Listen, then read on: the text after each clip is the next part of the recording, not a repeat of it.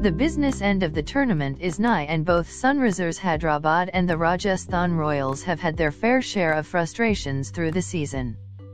They showed lots of promise in the early days, even pulled off unlikely heists, yet both find themselves languishing in the bottom half of the table where there's a frantic scramble to make the top four.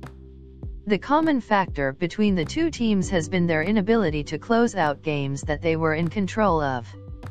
SRH skipper David Warner vehemently expressed his frustration after their latest loss to Kolkata Knight Riders in the Super Over.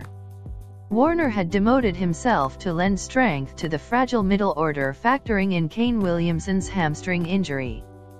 Jonny Bairstow opened with Williamson and got their side off to a good start, but quick wickets after the power play left Warner with a lot to do. He delivered in a slot that wasn't his own, almost even took his side over the line, but SRH fell heart-wrenchingly short by a solitary run to force a super over. SRH thereafter slipped to their third successive loss, still stuck on six points. Rajasthan, meanwhile, picked up a handy seven-wicket win over Chennai Super Kings a couple of days ago despite a familiar top-order collapse. Steve Smith played second fiddle to Jos Buttler who drove them home on a tricky wicket that wasn't easy to bat on. The move to have Buttler in the middle order seems to be working for RR. However, it's the top order of Ben Stokes, Robin Uthappa and Sanju Samson that needs to get amongst the runs to push for victories. Their leg spin twins in Shreyas Gopal and Rahul Tewatia bowling in tandem in the middle overs has been instrumental in tying down the opposition, complementing Jofra Archer at the top, forcing the mistakes from the batsmen.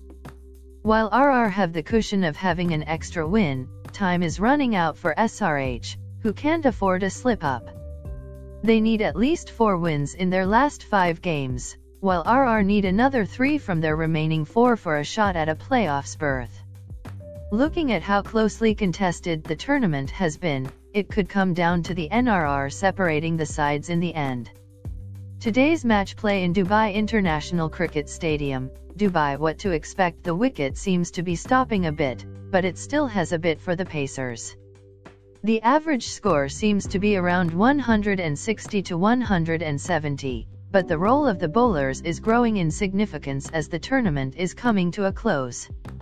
Team News, Rajasthan Royals, Rajasthan Royals, after Unadkat's horror over that fetched RCB 25 runs in the penultimate over and was instrumental in RR losing the game that they controlled for most part, they brought in Rajput for the left armer. Although Rajput bowled just the one over against CSK with six bowling options at their disposal, RR should retain the same 11. Probable 11, Robin Uthappa, Ben Stokes, Sanju Samson, wicket-keeper, Stephen Smith, captain, Jos Buttler, Riyan Parag, Rahul Tewatia, Jofra Archer, Shreyas Gopal, Ankit Rajput, Kartik Tyagi Sunrisers Hyderabad Kane Williamson struggled with a hamstring niggle against KKR, and will most likely have to sit out of the clash against RR.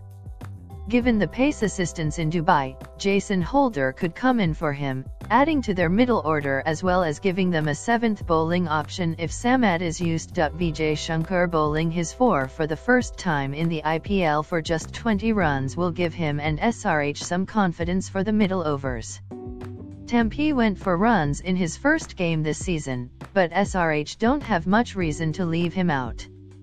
Probable 11, David Warner, captain, Jonny Bairstow, wicket-keeper, Manish Pandey, anyone in Kane Williamson or Jason Holder, Priyam Garg, Vijay Shankar, Abdul Samad, Rashid Khan, Sandeep Sharma, T Natarajan, Basil Thampi what they said I've been doing okay not quite scored as many runs as I would have liked to and helped the team win matches. We've started to play better in the last few matches. We probably should have won the last three but have only managed to win one of those, so we now have four matches remaining, all of which are must-win for us. We will need to win all our games to give us a chance of making the playoffs. There's obviously a bit of a gap between the top four and us and we know the equation for us, so we move on to the next game with a hope to do well and hopefully win against the Sunrisers. Jos Buttler. So guys, match preview podcast is over now. If you like this podcast, please follow and share this channel. I meet you tomorrow with new podcast. Okay bye guys.